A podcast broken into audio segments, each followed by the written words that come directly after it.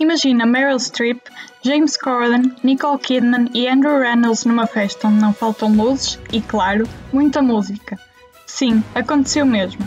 Eu sou a Diana Carvalho e hoje venho falar-te de Prom, o novo musical da Netflix.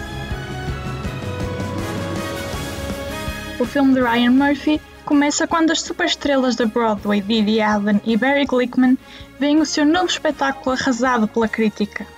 A culpa é mesmo dos atores, que são vistos por todos como egocêntricos. Para provar o contrário, juntam-se a Angie Dickinson e Trent Oliver e procuram uma causa para ajudar.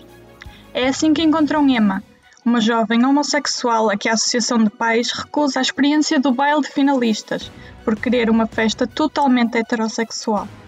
Entre dança, música e comédia, está na hora de Emma ter a festa que merece.